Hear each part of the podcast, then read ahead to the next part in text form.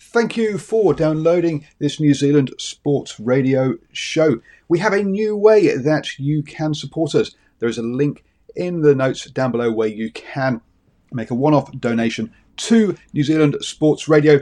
Thank you for support and uh, enjoy the show. Ready to pop the question? The jewelers at BlueNile.com have got sparkle down to a science with beautiful lab grown diamonds worthy of your most brilliant moments. Their lab grown diamonds are independently graded and guaranteed identical to natural diamonds, and they're ready to ship to your door. Go to Bluenile.com and use promo code LISTEN to get $50 off your purchase of $500 or more. That's code LISTEN at Bluenile.com for $50 off. Bluenile.com code LISTEN. Hey, Dave. Yeah, Randy. Since we founded Bombas, we've always said our socks, underwear, and t shirts are super soft. Any new ideas? Maybe sublimely soft. Or disgustingly cozy. Wait, what? I got it. Bombas. Absurdly comfortable essentials for yourself And for those facing homelessness. because one purchased equals one donated. Wow, did we just write an ad? Yes. Bombas. Big comfort for everyone. Go to bombas.com slash ACAST and use code ACAST for 20% off your first purchase. Hello and welcome to the Driving Maul Show. Hi, I'm Paul and I'll be your host this evening. What are we going to talk about? Well, look, there is a whole host of international rugby that just happened last weekend with a clean sweep for the Rugby Championship sides uh, over the uh, Six Nations teams. Obviously, a couple of other teams that didn't uh, do that with France and Italy, who were playing non Rugby Championship sides, and they got their wins. But we'll go through uh, all the results, and we'll have obviously a little bit more focus on the uh, Maori All Blacks versus Ireland, the uh, New Zealand versus Ireland, and um, Australia versus England, with a few comments about say about the other games as well. And uh, joining me to go through all of that is uh, Mr. Stephen Harris. How you doing, sir? Yeah, very good. As he unmutes himself. Uh, yeah, good to be here, Paul. Always a privilege and a pleasure to be on the TDM. Ah, fantastic! Great to great to have you. And um, are you using the uh, the new camera by any chance? Um, no, I'm not No, no, actually. you're not. oh, is it coming across relatively clear? No, no, no. So it's not. It's clear. It's more. It's a more wide angle. We've seen more of the room than we normally see. Uh, so yeah, different uh, different angle um, for you uh, for, for you this this evening um, via the uh, um, the iPad. Then it must be. Um, but sir, you uh, you got out and about for some uh, some some club rugby um, this weekend, didn't you? It's uh, got down to um, uh, no, it wasn't College Rifles. Sorry, it was uh, um, well, it was College Rifles playing, but they were away, weren't they? At uh, yeah, they, they were. They were at the home ground. Uh, they, were, they were playing away. They were playing at Western Springs. It was uh, round 10 of Goodyear Tyres Auckland uh, Premier uh, Club Rugby. I'd love a dollar for every time I'd say, I've said that this year, Paul. Um, yeah, it's uh, it, it was a it was a good uh, it was a good uh, the face for radio is back. Yeah, good on you, Nocturnal Rights. You did right. Um, yeah, it was uh, a big day for the Ponsonby uh, Rugby Rugby Club. They had a couple of uh, Centurions who uh, played 100 matches, one Ben Bacon, and of course Alex uh, who uh, basically joined his dad as a Centurion for, for Ponsonby. His dad, Harati uh, also played 100 games for Ponsonby. And um, it was also good to run into Census Johnson, former Samoan international who um, has had quite a stellar career. I think he started in started in England. Excuse me, I'm not too sure which club, but I think he also spent a bit of time in Toulouse, in uh, in, in France, and uh, so caught up with uh, Census and had a good good conversation. But also the coup de grace, we picked up a uh, interview with uh, Patrick Tuipulotu, who um, spent a bit of time over in Japan playing for uh, Toyota Verblitz. And um, I've got to say, Patrick looking in very, very good shape, looking very streamlined. And uh, uh, full credit to him, he went the full 80 minutes for Ponsonby, and they had a very comprehensive win uh, by, I think it was 64 points to 14. And um, I think they've pretty much got everybody looking over their shoulder at this point in time, Paul. Yeah, absolutely. And when you when you can roll out people like Patrick Tuipulotu and Census Johnson for your uh, uh, in, in in your Auckland club rugby competition, that's that's not uh, not bad um, at all. Uh, if you want to catch those uh, interviews that Stephen did, then check out the New Zealand Sport Radio Facebook page. Um, they are all on there, and discussions are ongoing about uh, or, or, starting up for um, next season, what uh, we're going to do around um, Auckland Club competition, whether we have a sort of a, a, separate show just talking about it, whether we have a, a Facebook group, etc. So if you're interested uh, in particularly, well, actually Auckland counties, North Harbour, Northland um, Club Rugby, um, then uh, get a like in there because we'll uh, we'll keep you up to date with everything that we've got in that coming up in that space. Um, personally, I was at uh, for our Waihi A's last game of the season, um, having uh, got through um, the uh, their, um, uh, their, their, their season, having not won a game in their previous eight games. I think it was uh, they uh, got a, got the win in the final game of the um, the season uh, up against um, Coromandel. Uh, now Coromandel and had only won one game so far, so that's really put um, the that really put things uh, tight at the end there because um, the uh, over here in Thames Valley, the uh, top four go off into a cup competition. Then uh, fifth to eighth go into another competition, and ninth place uh, gets uh, let off from having semi-finals. Um, so a late try by um, the by Coromandel meant that points difference meant that uh, Coromandel finished one point in points difference ahead of um, uh, he, which is exactly what they wanted. So Waihi got didn't have to go on to the, the semi-finals, um, and that was the end of their season. Uh, whereas Coromandel, um, newly into or back into uh, Premiership rugby after uh, over here after not being here, got them got what they wanted, which was an extra an extra game. So um, yes, uh, some scenes after that as we uh, hit the club rooms.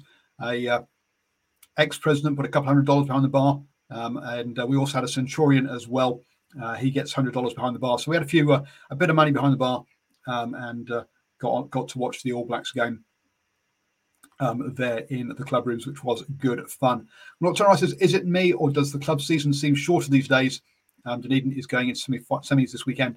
Uh, yep, it's semis this weekend here in uh, Valley as well. And um, basically, when COVID hit, we ended up having a shortened season. I think a lot of the feedback, or the feedback in a lot of the provinces was that um, actually the uh, the clubs liked the uh, shorter season, um, and hence that's why we're seeing shorter seasons now.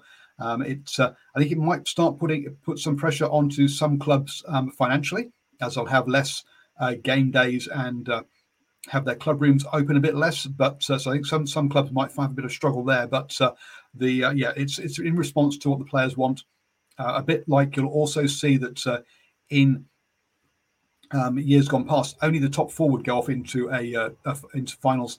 Now you'll think now you'll see that um, uh, I think well Auckland counties, um, Thames Valley, and I'm pretty sure that Waikato doing as well. I think quite a lot of the provinces now having these two sets of players where the top four go into one competition and then fifth to eighth um, have go off into a secondary competition for finals, um, which uh, means finals footy for more of the teams, but um, but the season is shorter. So yes, uh, things changing, and, and it's good to see provinces um, reacting, Stephen, to uh, the demands or the requirements of, uh, of, of the players in their regions. Oh, very much so. You know, you, you, speak about a shorter season. I know up in Northland, they've just played the uh, one round. They had the club semi-finals on uh, Saturday just gone, and of course we've got the uh, the uh, a final happening this weekend between uh, Mid Northern, the uh, very famous Northland club, club of of the uh, the legendary Going Going Brothers, and uh, they are taking on uh, Waipu, and I think Waipu were the 2020 champions, um, and they also beat, beat Northern in that particular game. So looking forward to heading up there. I'll be covering that on behalf of uh, NZ Sport Radio, Paul, and uh, right here in Auckland.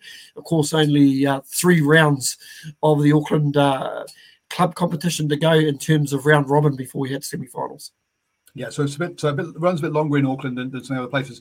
Um, we're hitting semi-finals here in, in Valley, uh, Thames Valley next weekend. I'll be heading over to um, uh, to Thames for a for Waihi Bees um, up against Thames Bees in uh, their um, semi-final. So um, looking forward to uh, um, to the rugby this weekend. And yeah, folks, do get do get out to your clubs and do go watch the the All Blacks games, other games down at the club rooms.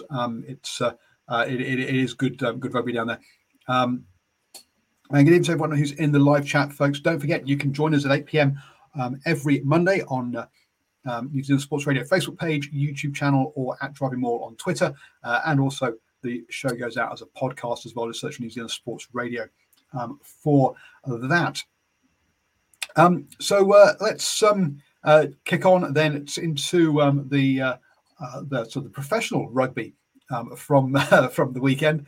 Well, actually, from last week. We'll kick off first with the Maori All Blacks up against Ireland um, in uh, uh, the the first time that the Maori All Blacks had played a uh, tier one nation in, uh, in, in, well, well, not, not the first uh, first time in, in, quite a few years.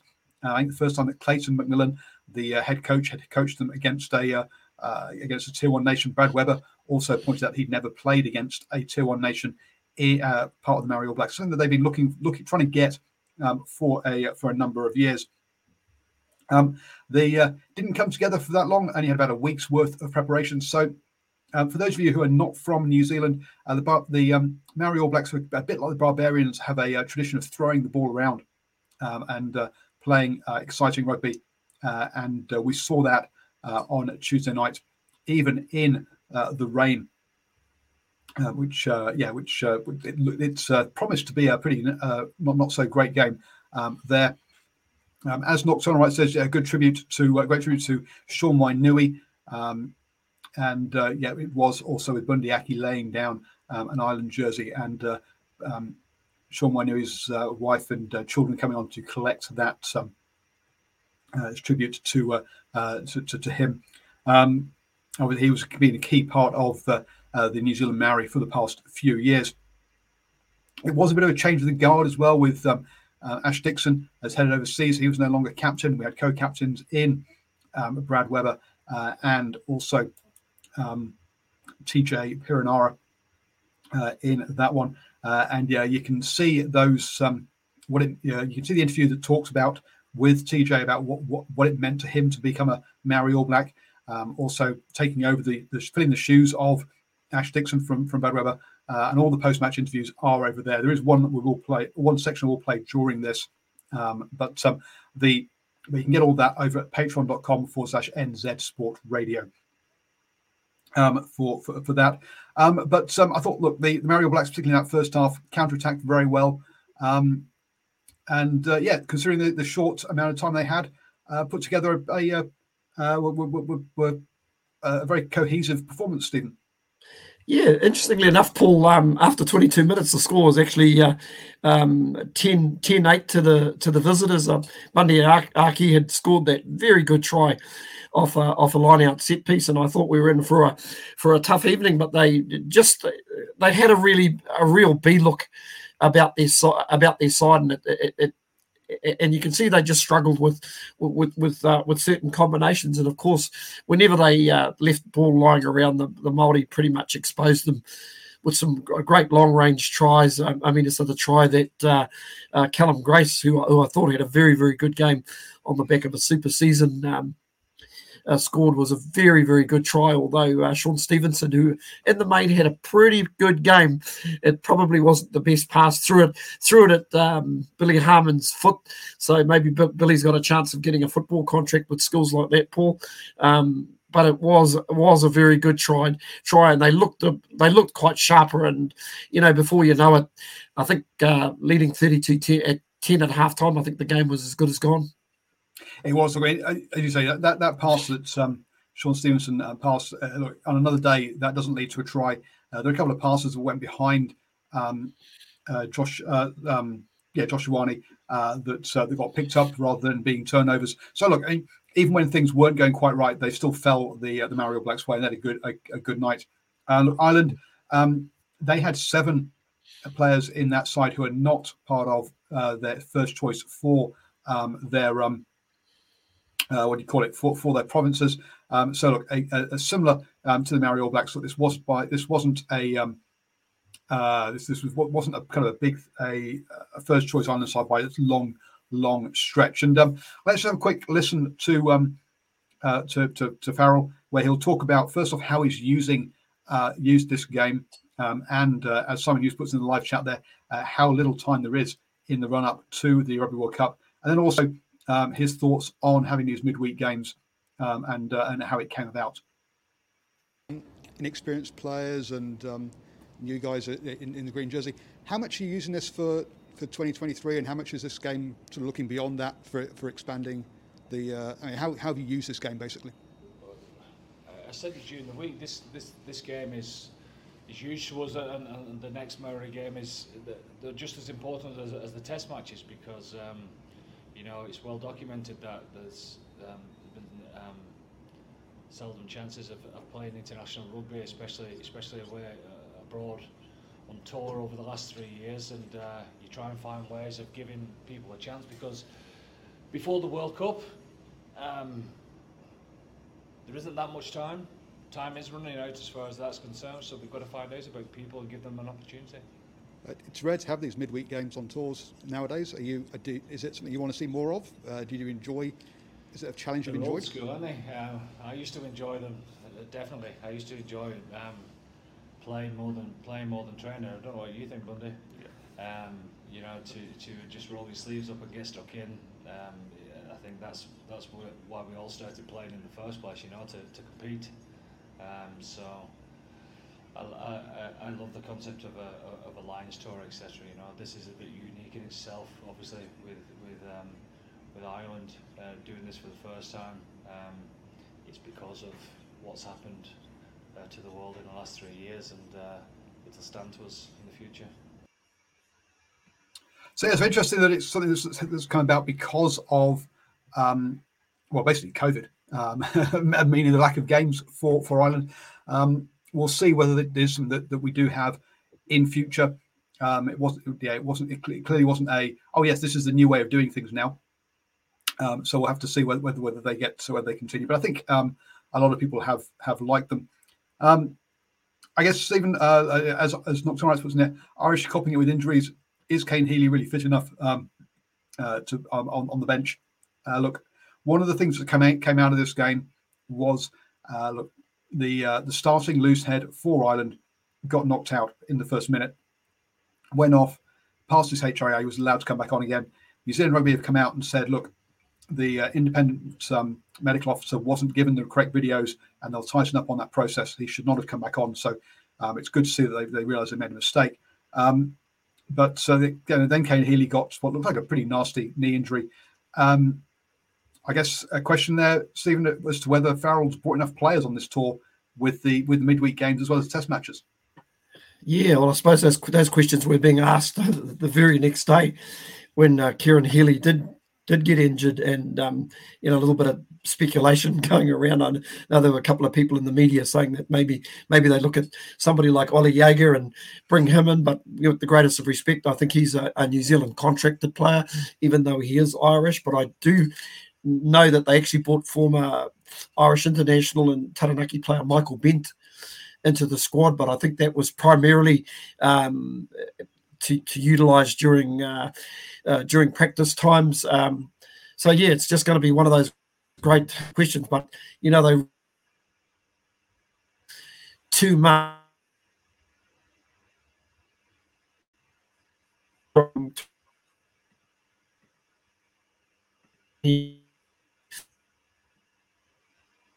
A tough. Um, well, so you broke up towards the end there. Let's hope it didn't uh, break up for the uh, our listeners as, as, as well. Um, but uh, yeah, Stephen broke up there for me. Uh, look, um, yeah, we'll have to see how it goes, how, how it how it how it uh, progresses from there. But as I say, um, yeah, Maori All Black game, really enjoyed it, uh, and it was nice to be great to be there um, for for that one. Um, head over to I say New Zealand Sport Radio uh, um, NZ Sport Radio Patreon page to have a look at the uh, post match interviews um, over there. Um, so that led on then to the um, All Blacks versus Ireland, a game that um, I did a couple of previews for for um, well for an Irish radio station and an Irish podcast ahead of this one.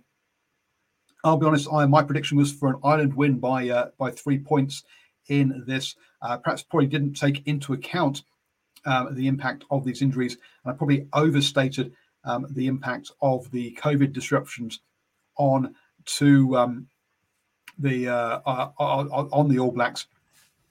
The All Blacks said they they had prepared for this contingency of if they lost players and coaches um, and how to deal with that.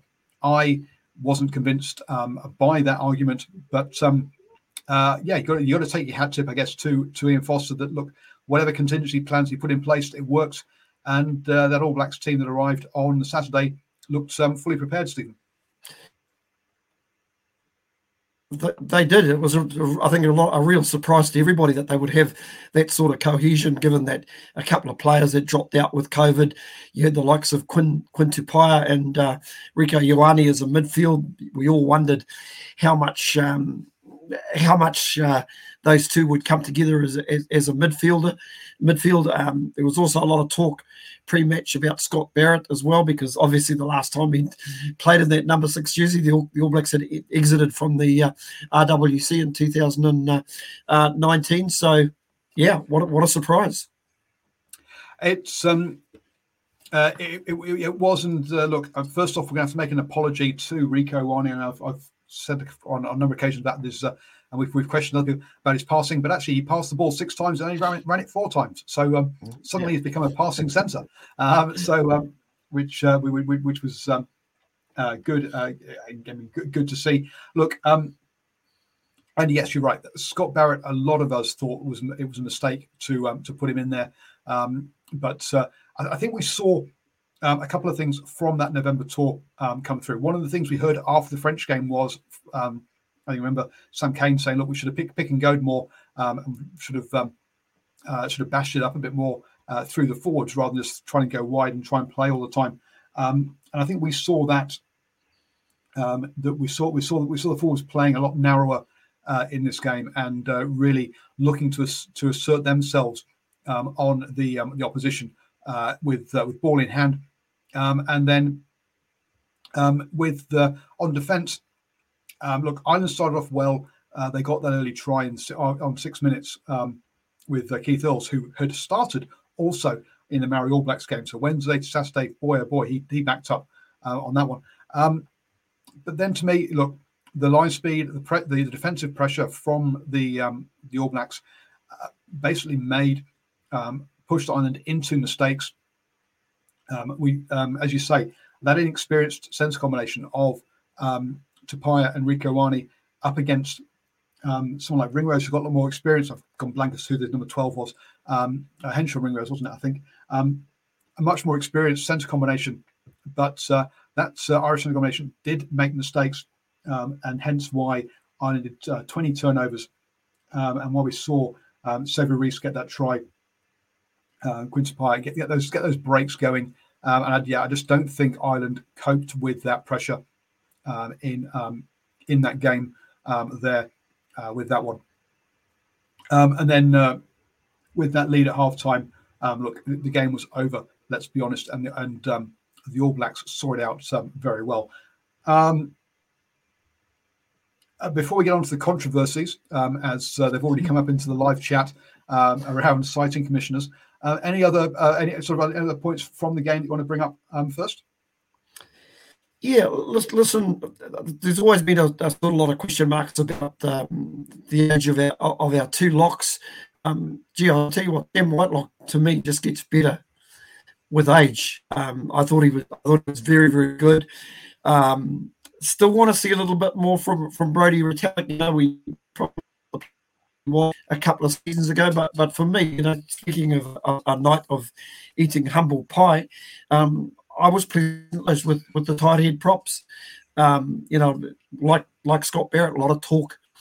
Um, pre select team was selected about the selection of selections of both Angus Angus Ta'avao and and also so much for Tu'ungafasi, but Carl Nukuafi. But listen, I I thought that was one area in the forward play where they definitely had a had an edge pull and um, yeah, it was it, it, was it was pleasing to see. On, on saying that, you know, uh, with this Irish team, they are predominantly a lot of the team are from one particular club side, which is Leinster, and we've just got to remember that these guys have played a lot of rugby in the last uh, last few months and high pressure rugby in the last month or so. You know, exec quarterfinals, semi semi-finals, etc. So I, I, I, hope it's it's one of those situations where it's not starting to show, but you know it comes back to your point before, Paul. Maybe have they bought enough players to, to actually freshen these guys up a wee bit? Yeah, no, actually, I think so. I don't think I bought that. I, I, yeah, I think there there there are a few players short of what they um of, of, of what they need. And I say you had um Keith Earls starting on Tuesday, on Wednesday, starting again on Saturday. Bundee Aki starting again uh, um, also on Wednesday on the bench um, on Saturday. So yeah, it's um, as, as two examples, let alone the the, the props and the injuries. Um, the um, so a, a, couple of controversial things to um, come out of this game. Let's start off with Hegg-Knox because obviously, uh, off the back of the Maori All Blacks game, and uh, Farrell gets saying, "Oh, look, he passes HIA. We just took him off as a precautionary kind of." Like, mate, look, come on. Uh, it's clear to other people that, that, that wasn't really a situation. Johnny Sexton mm. off um, and failed HIA after 31 minutes on uh, Saturday. Um, is uh, apparently passed his second HIA, and they're hoping to have him back again for Saturday. Like, gee, come on, guys. World Rugby is supposed to have just come out with a 12 month, 12 day uh, stand down if you fail your HIA. So where does this come from? Uh, Johnny Sexton, when he was playing for um, uh, Racing 92, I think it was he was playing for over in um, over in France, um, ended up having to take something um, something like four to six months off um, through uh, concussions and, and uh, for, a number of repeat concussions within a 12 month period. Um, uh, yeah, I would be uh, yeah very sad to see. I it'd be very, the wrong thing to see Johnny Sexton back next weekend. Is he key for this Irish side? Yes, he is. Um, absolutely. Um, but um, having seen um, Carl Hayman come out and talk about his early onset dementia um, that he's having uh, living down in New Plymouth now, um, and uh, some of the problems he's going through, uh, it's not worth um, trying to win one game on tour. Uh, it's not really worth trying to win a World Cup either, but um, uh, but winning a tour game, absolutely not. To me, Johnny Sexton should be should be should be taking a rest um, next weekend, Stephen. Yeah, I'll have to agree with you. You know, there were a couple of cleanouts that probably warranted a little bit more scrutiny from uh, from from the from the officials. Um, you know, um, okay, I'm just I've, I've just been schooled there from uh, Simon Hughes at Leinster are not a club side; they're they're a province and island. Okay, well, they probably call themselves a club, but hey, we're probably not split, splitting hairs there. Put protocols in place. You show that it's failed. The system broke down somewhere.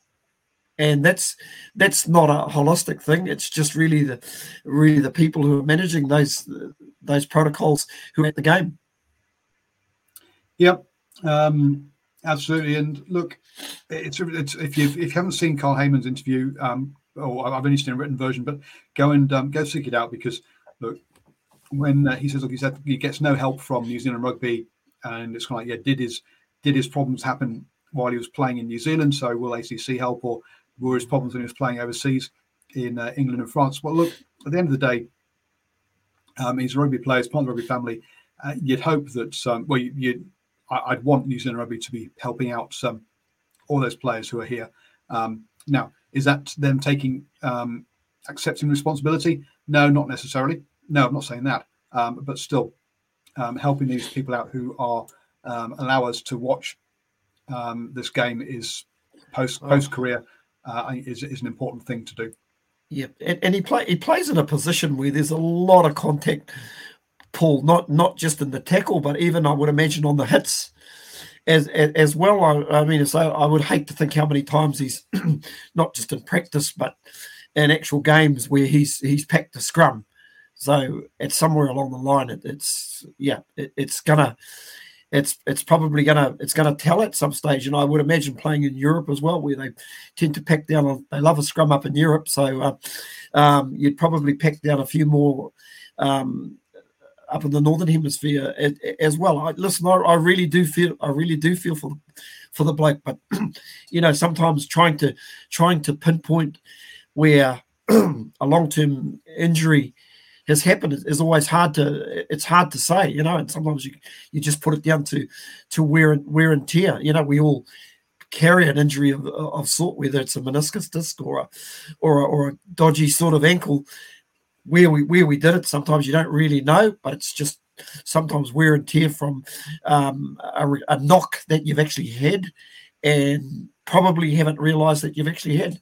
And I think that's probably where I put, um, unfortunately, Carl Hayman's issue in a, in a, in a particular basket. Yep. Um, look, so is, is the nature of rugby pushing the regs and laws and beyond? Uh, is that the nature of rugby? Look, we'll definitely get onto that during the Australia England game um, about, about, about pushing um, the regs. But um, you are quite right that that is um, that. One thing I've said before is look, if you're not cheating uh, in playing rugby, you're not playing rugby. Um, at the end of the day, nowadays um, is is the complexity of the law book basically means that every, every, that uh, um, look there's there's a, there's a law broken every single breakdown. Um, so look, yes, everyone is everyone's cheating. The question is how much cheating is allowed um, by the uh, by the referee um, at the end of the day. Um, and uh, which pieces do we want to be cheating on? Uh, look, head injury protocols is not what we want to be cheating on. I'm afraid that's a regulation we do not want to be pushing um, to uh, to the line. Um, the Scott Barrett, um, who um, is uh, getting a, starting to get a bit of reputation uh, here in New Zealand, at least um, for his disciplinary approach. At say uh, ruck near the All Blacks line, he went to counter ruck um, with um, well from where we were looking, or, or, sorry, from the clips you've seen on on, on Facebook, etc., on YouTube, sorry, Twitter, not YouTube, um, you'll see that uh, basically yeah, he didn't use many arms at all. It's pretty much a shoulder. Um, went diving in onto another player, hitting what looks like the head. Uh, now he's got away without any sanction um, at all in this one. Um, the uh, I think Stephen is a bit um, a bit lucky to get away with uh, uh, to get away that. Personally, I, th- I think that's one that should have been uh, well sh- should have been pulled up. Oh, I think so, Paul. Um, as I as I saw uh, one post on on Twitter, he probably owes the uh, production crew of Sky a, a couple of beers um, for shying away from that that particular incident. Um, very very lucky. Obviously, we nobody got to see it in uh, real time, but it's it's certainly been doing the, the rounds on the the social network. But even if you're the most ardent All Black supporter, and it happened. It was the other way around. I, I suspect many All Black fans uh, will not be happy, and uh, I've, I've, it's, it's just disappointing that they actually can't do something. You know, I, I know it's up to a, a particular team to cite Barrett, but you know, I think this is where maybe common sense should come into play. Paul, where the citing commissioner is the guy who who probably should cite that in, in, incident. You know, for, you know, for me, it's it it was probably probably a red card incident, and he's and he's got away with it. Yep, absolutely. So um, a number of questions in the live chat that I'll get through in a second, boys. Um, but um, so yes, so we'll we'll, we'll um, uh, Jonny Hill also uh, in the uh, Australia England game didn't uh, get cited. Now the citing commissioner can cite if he sees something that he thinks should have been a red card. Um, and also the opposition can um, cite something that they see. Now, there seems to be some sort of uh, gentleman's agreement that uh, you don't cite each other uh, at the moment because, say, Jonny Hill wasn't cited by Australia, um, and we've also um, seen that um, Scott Barrett wasn't cited um, by um, uh, by Ireland, uh, and uh, we've got John joining us who will be telling us that that South Africa don't cite players um, either, and I think this is the wrong approach that that by uh, there is there seems this, this sort of gentleman's agreement to not do this stuff. Uh, look, if you see someone do something illegal, it needs to be cited. It needs to get get looked at. Otherwise, it's never going to get cleared out of the game. But um, uh, good evening, John. Um, how are you doing? And by the way, I can promise you that um, over video link, we will be not infecting you with with, um, with COVID.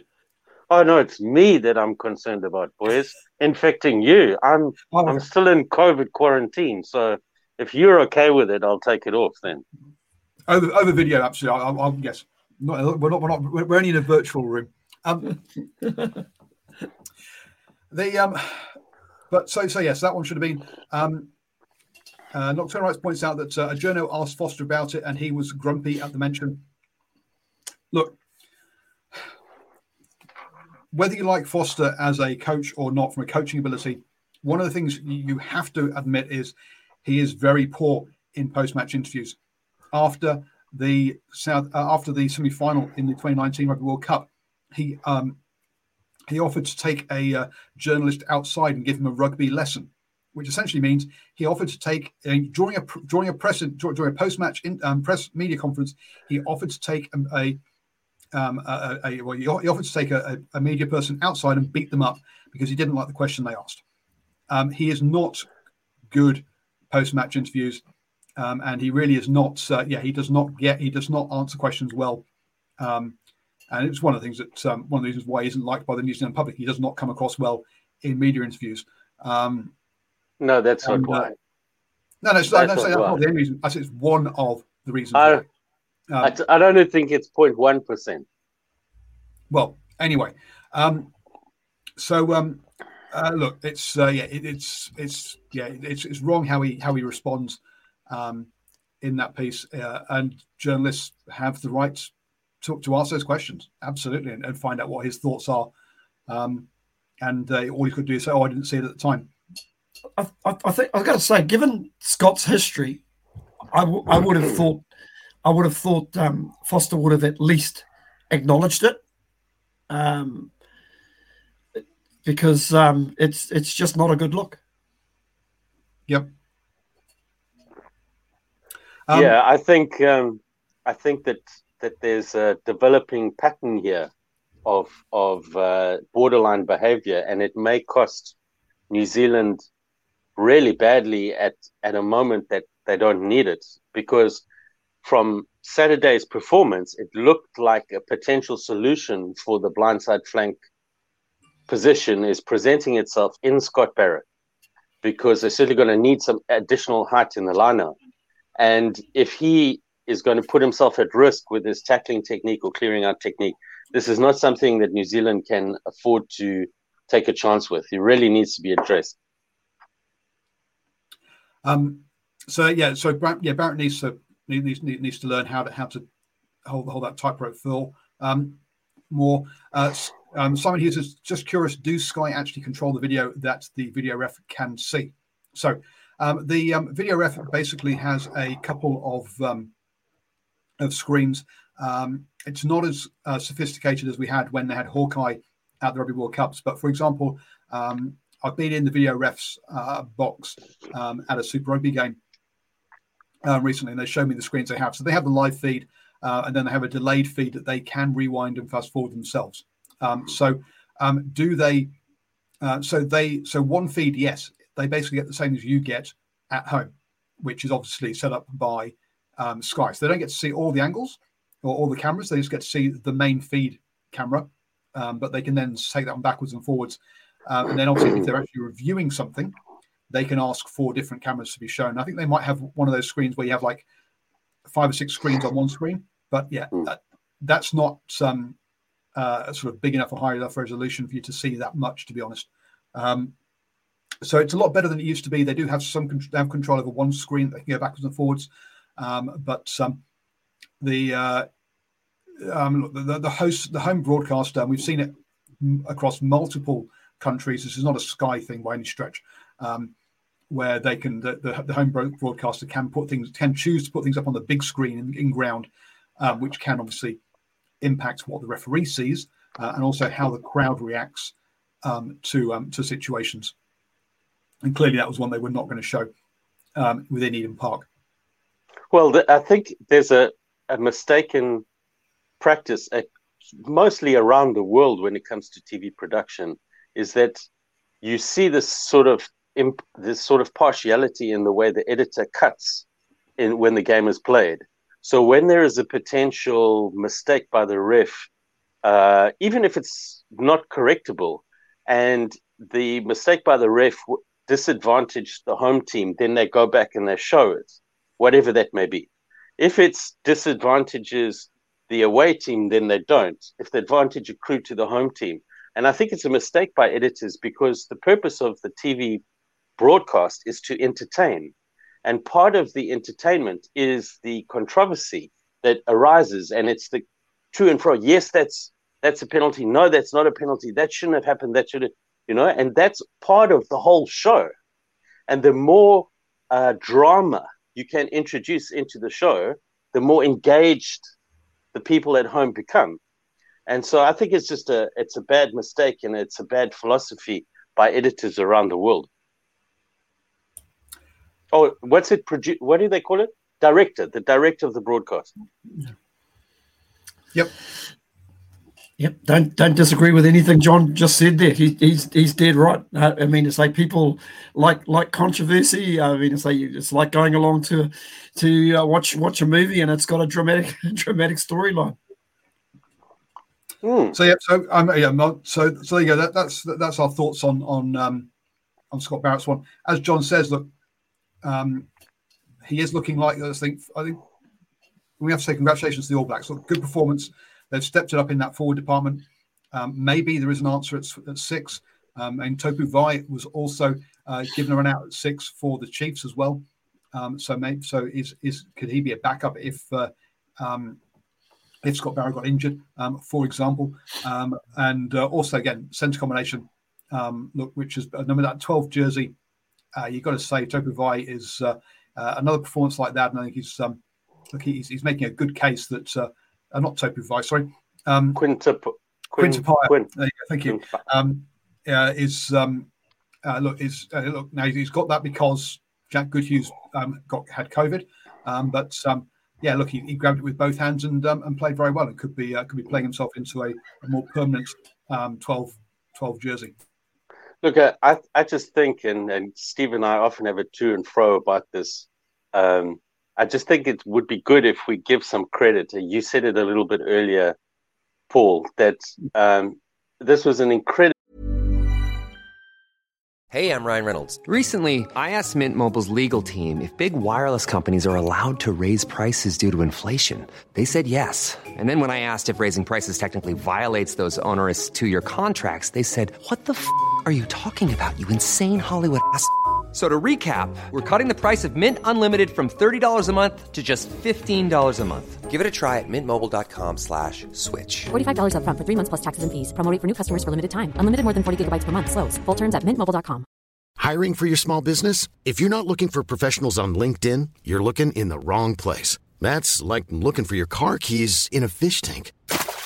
LinkedIn helps you hire professionals you can't find anywhere else, even those who aren't actively searching for a new job but might be open to the perfect role. In a given month, over 70% of LinkedIn users don't even visit other leading job sites. So start looking in the right place. With LinkedIn, you can hire professionals like a professional. Post your free job on linkedin.com slash people today. Disrupted week. And and the when it comes to all the internationals, when it comes to the coaching performance of the round, the All Black coaching team, what they pulled off, and the quality uh, of the performance that they delivered on Saturday is outstanding.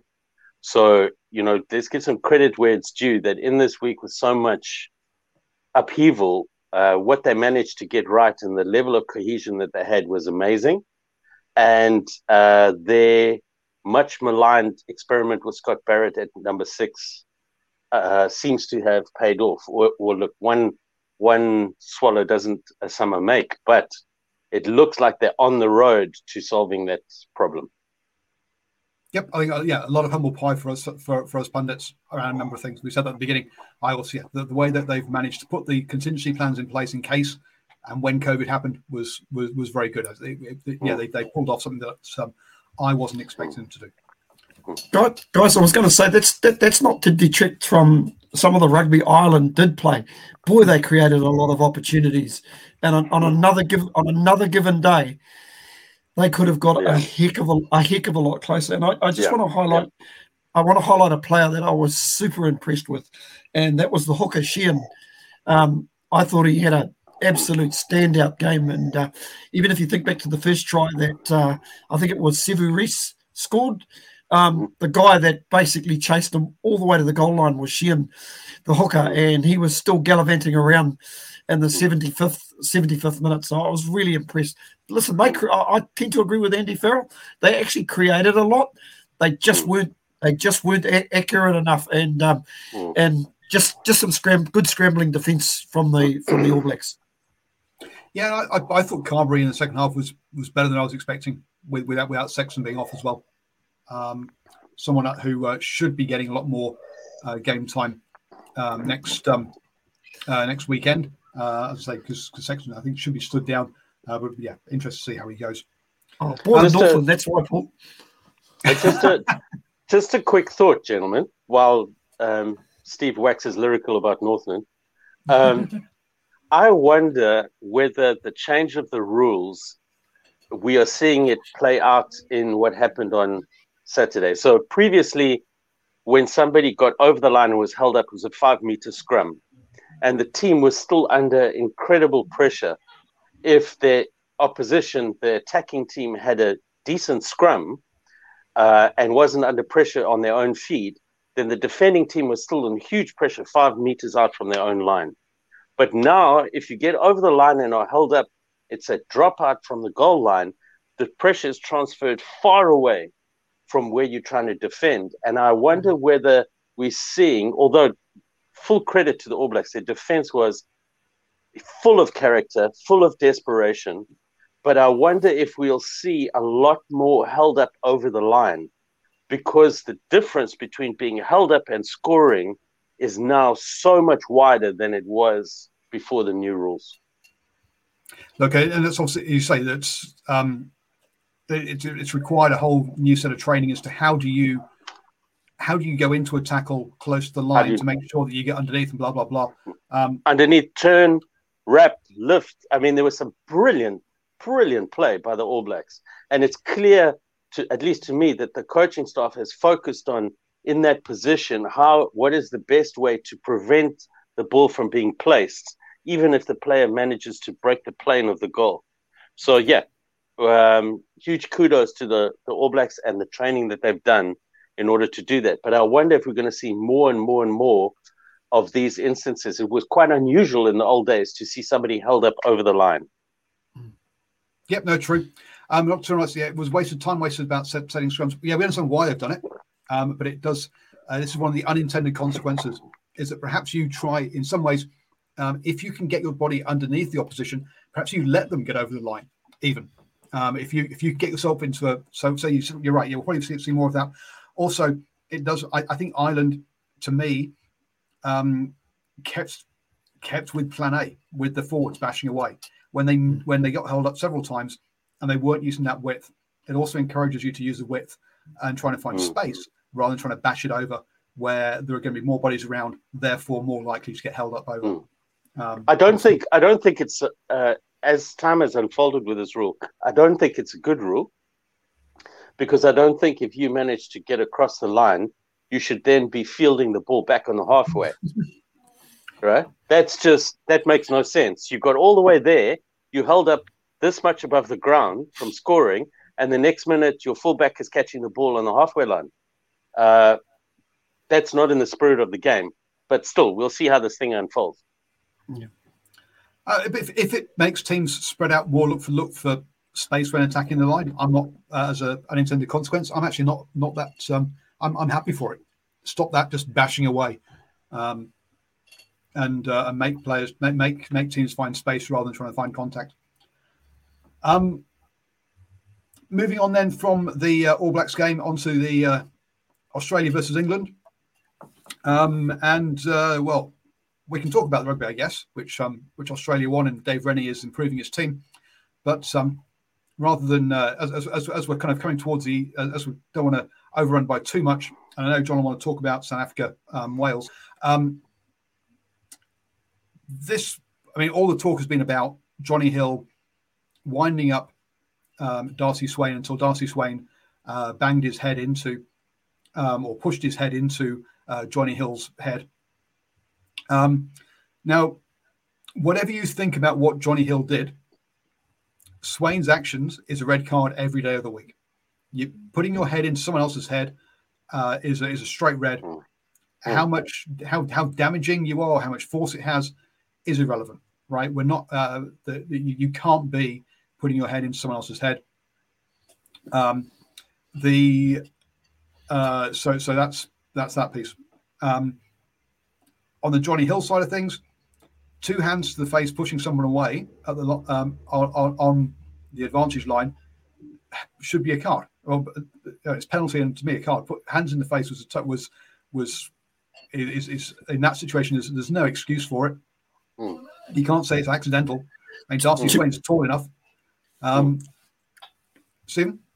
To me, to me, he's actually committed two yellow card offences which basically, whilst it's not on the field, it actually equates to a red card. So, mm-hmm. from to my way of thinking, uh, both of them, the, the the push in the face and and the hair pulling, is is mm. is foul play. They're both yellow cards, and mm. quite frankly, that should result in a red card, which should result in a suspension this weekend. Well, that's that's the okay, so the first one basically was was the um, it's not been cited. The referee didn't do anything at the time. So um, as as far as the as far as World Rugby is, or as far as the officials at this game, rather than World Rugby itself, are saying, and that's if um, he didn't. Apparently, you're allowed to push someone in the face at the um, if they're standing where you don't want to stand. And and pull their hair, but as long as nobody complains Oh about no, no, no, no. Pull, it's pulling the hair bit. No, no. The pulling the hair bit came later, so that's, that's a separate incident. The, the instant where he pushed the guy in the face, you can't do that. Uh, apparently, you can do that according to World Rugby. Later on, the pulling the hair and the Mm. the, the other handbags, he got a yellow card for that. So that clearly he's not allowed to do that. Why it's only yellow? I, I, we've seen pulling hair before be red carded, uh, particularly in women's games where they've got ponytails. Um, so I mean, look, that that was that, that, he he could have been he could have had two red cards, put bluntly. Um, Pushing someone in the face, okay, it's not a punch, but if you're going to heal heal someone in the face, um, sorry, but um, you should you should not be doing open hands to people's faces. A handoff is different when you've got hand Mm. the ball. Yep. Um, yeah, I agree with you. The the, I mean, he, he was playing the classic instigator role, wasn't he? I mean, you could s you could you could see this being straight out of the Sean Fitzpatrick playbook. You know, Oh, you you yeah. fiddle fiddle fiddle fiddle, pull pull pull, squeeze squeeze squeeze, tug tug tug, hold obstruct whatever. Then person retaliates and turn around to the ref going, oh, I'm such an innocent lamb. Look what's being done to me. He bit my ear. He pulled my nose. He don't well, right? And he got what his team wanted. He got he he was sent. He got a yellow. Another guy got a red, and his team was immediately uh, on the front foot. So, how do you prevent that from happening? I don't know, but certainly it's a classic instigator role of prod, prod, prod, prod, prod, and then, oh, mom, look what he did to me. Look what my brother did to me. Prod, prod, prod, prod, prod. Innocent, right? Now, and there's, look, um, he wasn't doing it to any other player, right? So everyone's like, "Oh, oh, Hill's in trouble next game." It's like, no, no, no. He was doing it deliberately to one player that they knew would react, right? He wasn't doing it to everybody. Um, this Mm. was this was this yeah, this was a coached, planned move. Yep. Everyone's like, "Oh, it's not in the spirit of the game, folks." I'm sorry, but the spirit of the game doesn't exist, folks. Um, the uh, this is this is I said earlier, if you're not cheating rugby, you're you're not playing rugby. Um, now, do I approve of this kind of behaviour? No, I don't. Um, I'd say it needs to be stamped out quickly. Uh, look, now that we don't have punching uh, in rugby, um, there is no uh, there's, there's nothing to stop you from doing this kind of stuff, basically, apart from the referee. Yeah, Uh, so yeah. the We, we, referee we has shouldn't we, sh- we shouldn't forget that was really a, a really dumb thing for for Swain to do, you know, Mhm. and you you could see he was pretty mortified about what he did. But Mm. on saying that, we, we shouldn't suffice. We shouldn't get to the, away to the fact that this actually turned out to be not a bad game of rugby, fellas. You know, um, Yeah, it did. and and man, a guy that you've got to give a ton of credit to is Lolesio for basically coming.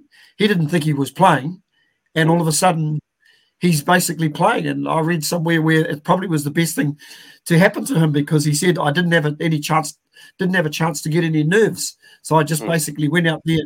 Did what I had to do, and I, and I actually thought he showed a lot of composure because he, he copped a bit of criticism after the uh, uh, Super Rugby semi final Blues, where uh, a lot of people said, "Listen, you probably should have just, uh, as opposed to a drop kick, should have um, basically hand, held on the ball, gone through the phases." And there are a couple of other good stories as well. I thought James O'Connor being up in the corporate box having a beer, having to come down onto the to, to the bench as a reserve. I, I thought that was really outstanding. So this performance. You know, John spoke before about the disruptiveness that uh, the All Blacks have. Man, that's that's disruptive right there. You get a red Mm. card, you got a guy coming in Mm. in late, and then all of a sudden you lo- you lose uh, a couple of key players along the way. Didn't they lose Mm. Latour and they lost Tom Banks? I got to say, guys, in terms of adversity, that's a lot of adversity to unpack and Mm. still come through with the victory. I, I, man, that you speak about the All Black coaching performance being very good. I'm Mm. not so sure if that's a a masterclass coaching performance, but I think that's one. If you had to give a team the heart of the weekend, I think you give it to the Australians. And, and and yeah, but that's that's team culture, right? And that's part of what Rennie's built up here. Rennie has got this team heading in the right direction. Uh, this is two two times now in twelve months that they've been red carded and won the game because a similar Mm. thing I think didn't the same thing happen against France. So Yeah. look, um, all those people who say red card, oh, we must have twenty minute red cards because red cards ruin games. Mhm. Well, bullshit. Because that was a cracking game, um, Mm. even after the red card, and Australia came back and played and, and won it. Um, Mm. So, look, red cards don't ruin games, um, and Mm. quite often the, the team with 14 players finds an extra two ghost players, whatever, because of effort. Um, Mhm. That means that they end up winning it. So, um, so yeah. So look, uh, yeah, red cards don't ruin games. That that's so we don't need 20 minute red cards. Person, I, I, I think I know Stephen disagrees with me on that one. Um, and um, uh, yeah, uh, Rennie's got this team heading in the right direction and a good win for Australia. I, I agree with Nocturnal Rights too about Ludlam. Ludlam, no disrespect to Vinny Billy Vunipola, but gee, Ludlam just looked at, looked an absolute beast at breakdown, just a total nuisance at breakdown. He looked really good. There's a couple of other good stories to come out of this game as well. Mm. Cadeyrn Neville, 33 years old, making his his debut for the Wallabies, and of course the boy uh, uh, Porecki, who Mm. is the hooker for the Waratahs, who went over to Eng- England to play. I'm not too sure which club that he played for in England, Paul. You, you you might you might know that, but I think that's a great story as well. In fact, I, I made a comment that he kind of reminded me of Stephen Moore with here. yeah. Um, I'd also want to point out something that, uh, and I'm sorry to say this, Steve, but there's something wrong with the England team. Uh, I I thought I saw such great promise at the end of last year when they brought that youngster in at ten, the guy with the with the hair. What's his name? Marcus Smith. Marcus Smith. Um, there's so much that he added to the England backline. There's so much creativity that he added to the England backline. I thought uh, England could be a real serious threat in the coming years. But uh, Australia do not have a great pack, and they were one player down. And traditionally, England would have ground them uh, to the to dust. Certainly, the All Blacks would have done that to the Australian pack, one player down. The Springboks would have done it. And the fact that they could not control the game and exert a vice like grip on that seven players that were left uh, in the pack for Australia, something's not right in the England camp, in the England planning, and some something's missing there. I can't tell you what it is, but something's not good. Yeah, I mean they are missing some players through injury and all that kind of stuff, but you've got to be able to cope with that. And um, uh, the, the, it, it's worrying to see England in this state for with the England jersey back there. It's worrying for me seeing England in this state um, a year Yes. after the World Cup. And, and I was going to say Australia just show, starting to show a little bit of depth as well. You know, they lose Banks, and, and I've got to say Jordan Petaia, Jordan, um, um, um, oh, just uh, his name's gone out of my head as well. Yeah. Jordan Pyer, is it? Um, came on, went into fullback, and boy, just slotted in. Um, very, very well, and he's got a very good kicking game, a good long Yeah. kicking game I for a think fullback. Matai went to the wing, didn't he? And and Kellaway went to fullback. Yeah, um, yeah, some, yeah, um, Yeah. man, great. But I, but I think Petaia can actually go into fullback as as well. Yeah, you're you're, you're right. Um, the uh, the winger Kellaway went to went to fullback, but it's great to have those sort of options at the back. And I think he just oh, Petaia me just offers a little bit more of a threat. And see, yeah, the- and Matai needs to get some 15 time at, at the Reds. Yeah, the, the, I think what uh, what happens is, and Australia have pulled this off for nearly twenty years since they lost maybe to 05 when they lost the core of the incredible pack that included John Eales, Finegan, those kind of players, real brutes that they had, athletic, strong, and they no longer had that front row and pack that they that they had, let's say, through the '90s into the early 2000s, is they they sucker opposition teams into playing Australia the way they want to play. I don't know how they pull it off. I don't know how they do it. Coach after coach after coach manages to hoodwink the opposition into playing Australia at Australia's game. Whereas if the teams were prepared to do it the hard way and and truck it up one uh, one off, pick and go, pick and go, grind them, grind them, grind them, grind them. Eventually, Australia will crack. But teams don't do that, and you saw it so much so on Saturday when England could have absolutely uh, subdue and penetrate. They could have absolutely put the boa constrictor on them. They didn't. Well, yep, coulda, woulda, shoulda. Unfortunately, um, let's. I just want to run through the uh, scores before we have a chat about the um, South Africa versus Wales game. Um, so, Maori All Blacks versus Ireland, that was 32-17. We've already talked about that game at the beginning of the show. Um, Romania lost to Italy 13-45. Italy again showing why they're a tier one nation. Whenever they play tier two nations, they win. Perhaps Italy a tier one and a half, but look, they are the best. They, they are definitely better than that that rung below. Um, USA got a good win, 26 to 21 over the French Barbarians. So uh, um, good for them. Uh, Japan, um, 23, uh, France 42. Remember, this is a France side without their players who are were playing in the uh, top 14 finals. This is a, this isn't even a full strength France side, a bit like we saw when they toured um, Australia last year. So good win for France there.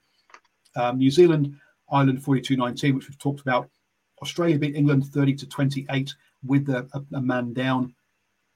We'll come back to um, South Africa, Wales, um, but um, a, uh, a, Currie Cup 15 beat um, Italy A 31 27. So good to see Italy working on their depth there by uh, putting out two teams at the weekend um, on that one. Um, Canada beat Belgium 45 0. Ouch. This is Canada who have not made the Rugby World Cup as well. So um, really putting it to uh, one of the uh, tier two nations there in Europe. Um, and um, uh, Italy, uh, sorry, Argentina beat Scotland uh, 26 18. And that was predominantly won in that first half, um, where Scotland only managed one penalty, uh, whereas um, Argentina um, racked up that score. And then finally, Georgia lost to an Argentina 15. So Argentina put two sides out as well this weekend um, 24 to um, 30. Um, so Georgia, yep, still haven't beaten a tier one nation and not even a uh, tier one nation second team in that one there. the uh, the reviewer tells us that Al- Algeria is the most underrated team in the world, having beaten uh, uh, other teams. Well, I'll uh, take your word on that one, mate. I must I've not been following Algeria's uh, progress um, on uh, on that one. Um, so yes, the one game I skipped over was um, South Africa versus um, Wales. Um, South Africa coming out with the win at 32 to 29. But um, boy, oh boy, did they get a, a bit of a fright in this one, only scoring three points in that first half, where um, Louis Rees-Zammit racked up two tries there uh, gets uh, at a conversion and a penalty and uh, and a drop goal. A wow, a drop goal against South Africa, John. Um, it's a bit embarrassing there. Um, so um, leading that to it was 18-3 at half time. Um, but uh, South Africa uh, got um, their forwards going, a couple of uh, line out more tries, um, and hmm. To to get themselves back into this. Uh, John, hmm. slow start for for South Africa, and uh, look a lot closer at 32-29 uh, than we um, expect this game to be. Yeah, I think uh, first of all, you've got to give credit to Wales. They employed a really good tactic that it took South Africa a long time to cotton onto and work out how to get around it. So they had the big forward runners that the Springboks sent up in the first channel. Often, you know, the Springbok runner, someone like Eben Etzebeth, would have a support runner to drive into contact. They would have two chop tacklers at shin height drop the person immediately, and then they would have a jackler in over the ball. So even if they didn't turn the ball over, they were constantly slowing the ball down. And South Africa, much like uh, the All Blacks, South Africa's game is predicated on quick ball, runners coming around the corner, punching it up, punching it up, punching it, drawing in the back line, and then creating space for people like Cheslin Kolbe uh, and Makazole Mapimpi on the outside, and the create and the creativity of of um to be able to feed them into space. But Wales just negated that at you know at source, well secondary source after the first phase. so well done to them. Uh, and then they just frantically clung on by their fingernails for the for most of the match, barring a magnificent uh, display of character to score a try while playing 13 against 15 in order to bring the scores level.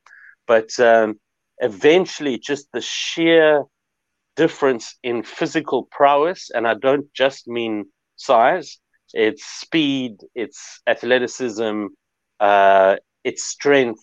Eventually, uh, as South Africa, especially in the second half, started to work out how to counteract that strategy, they just did that boa constrictor and just wrung the life out of them.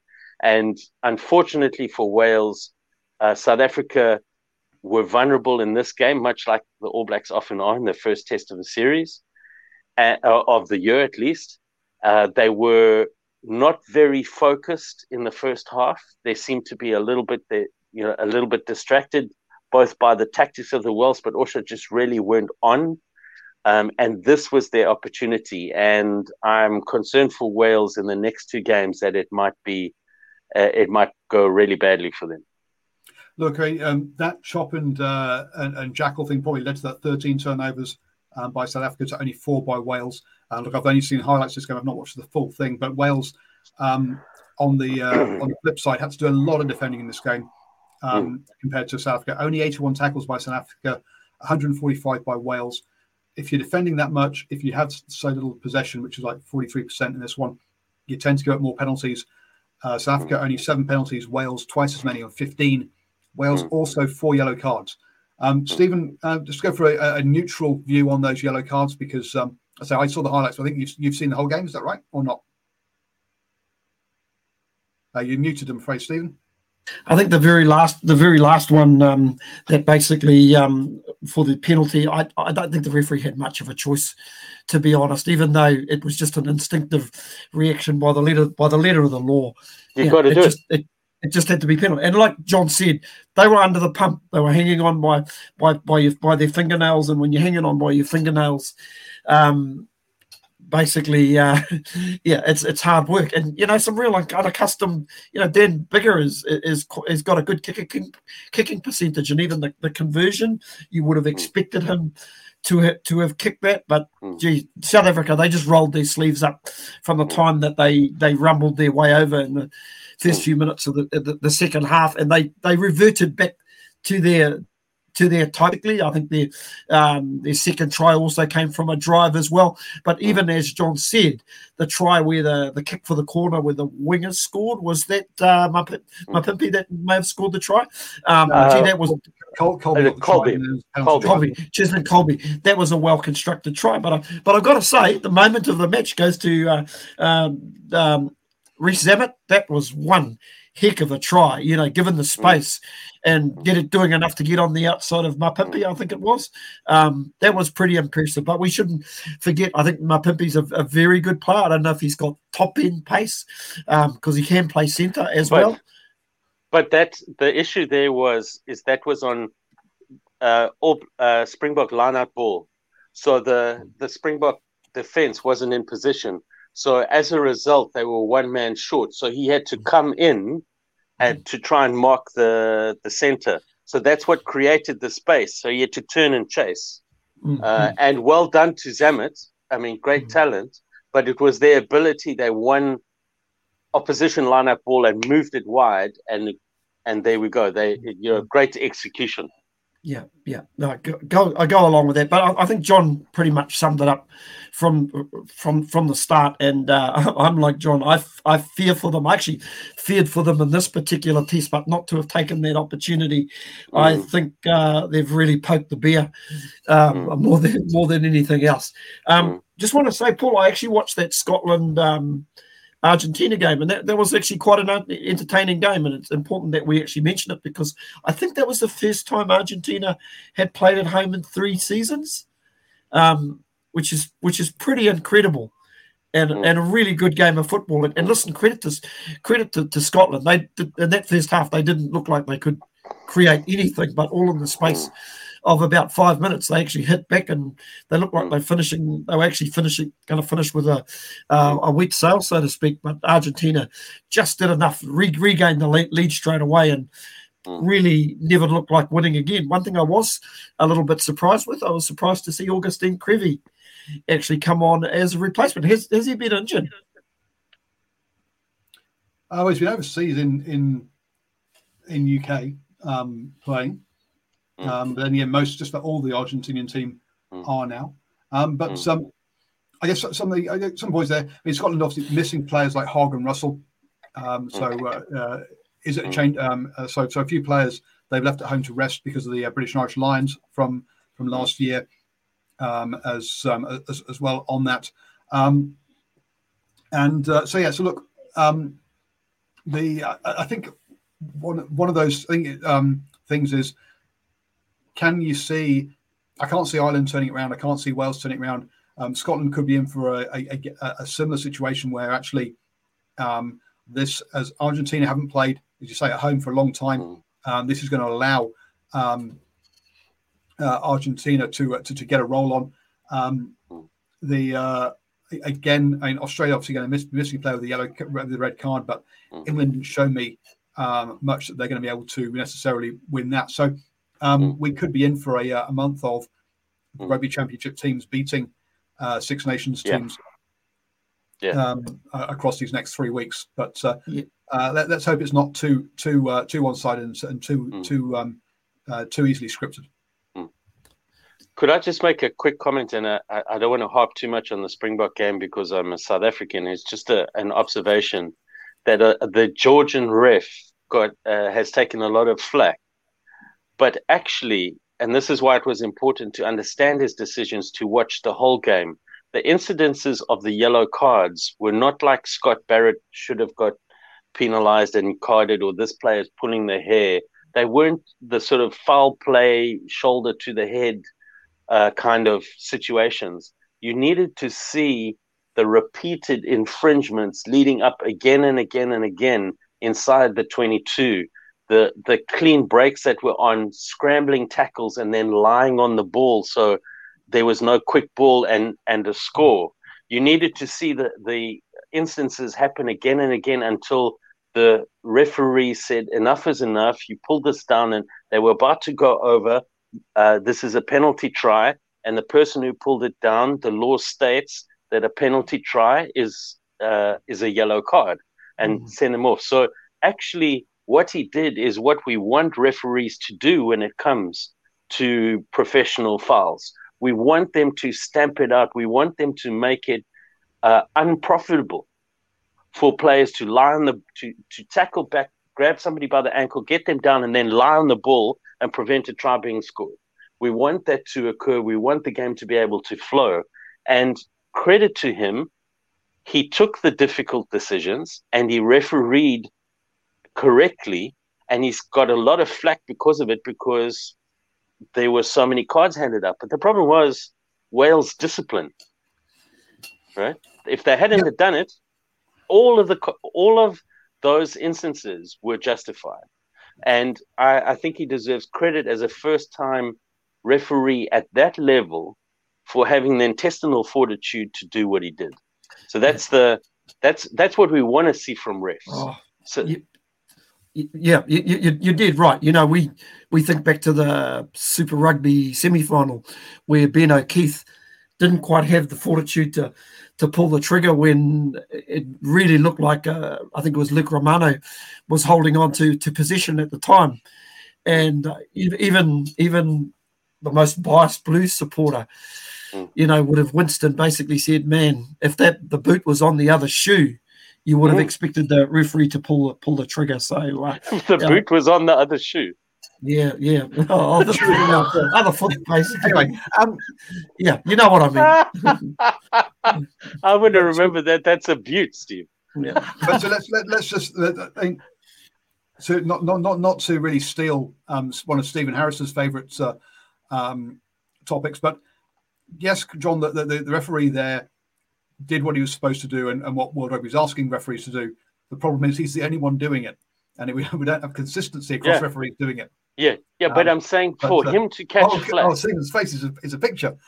yeah, to see to see to see him catch flack is so unjustified.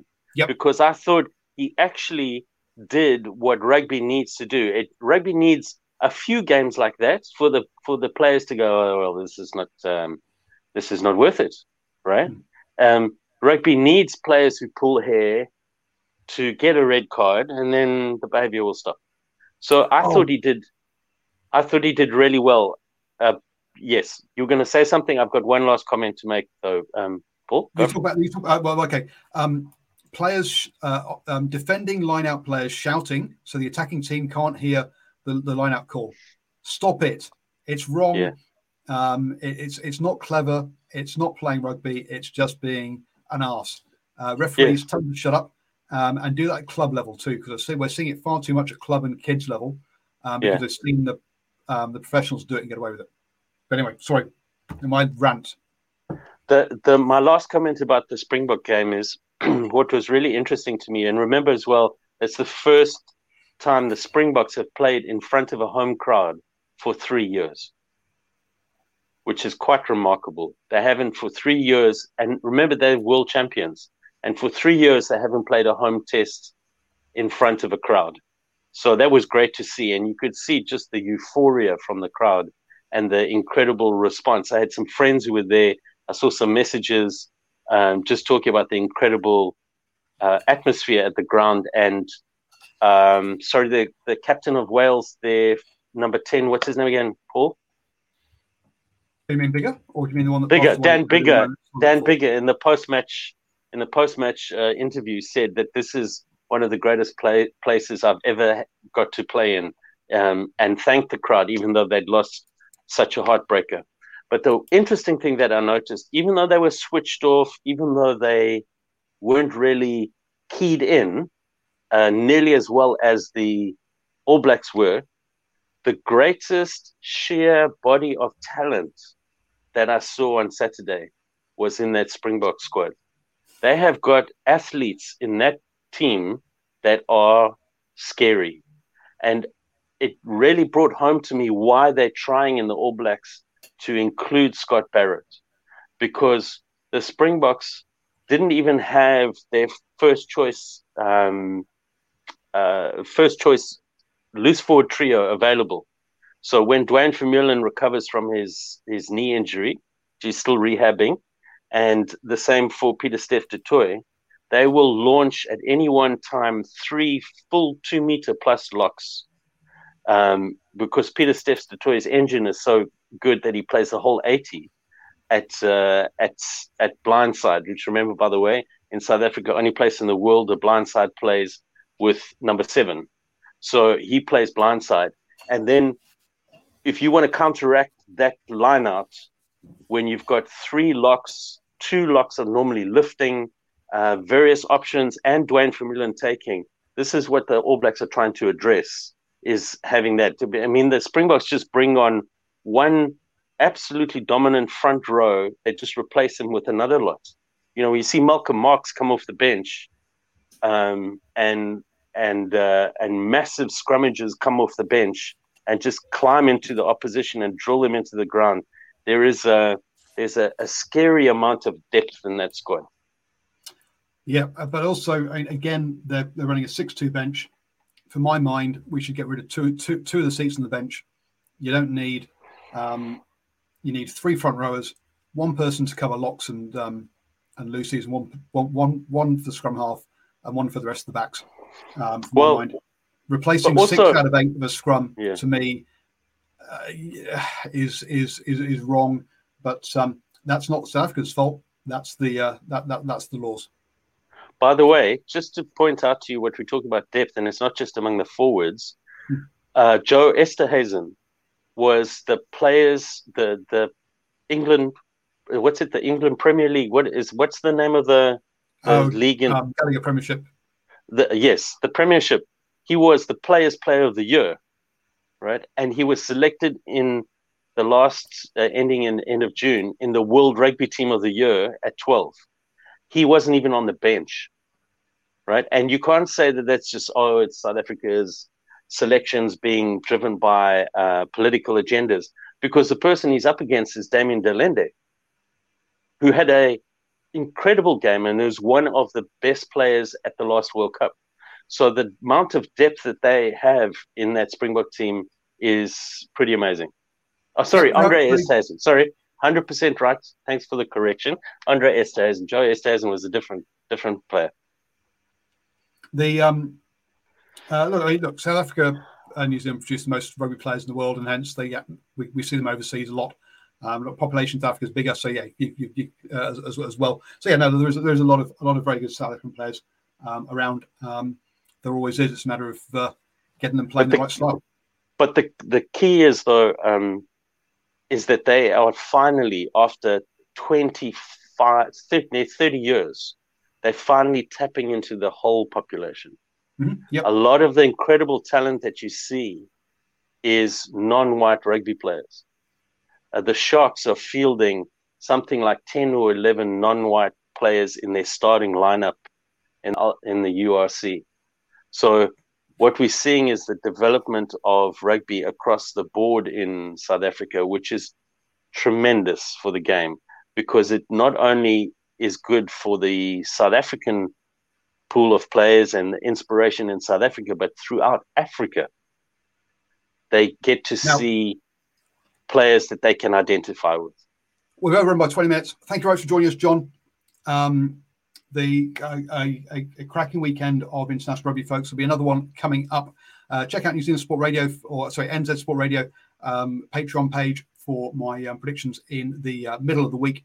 Do join us on Wednesday night for the uh, um, the standoff rugby league show as the Warriors have returned to uh, to New Zealand. Um, uh, thank everyone who's joined us. Thank you, John. Thank you, Stephen, who's had to drop off um, for for joining me. Um, and yeah, another cracking uh, weekend of international rugby coming up.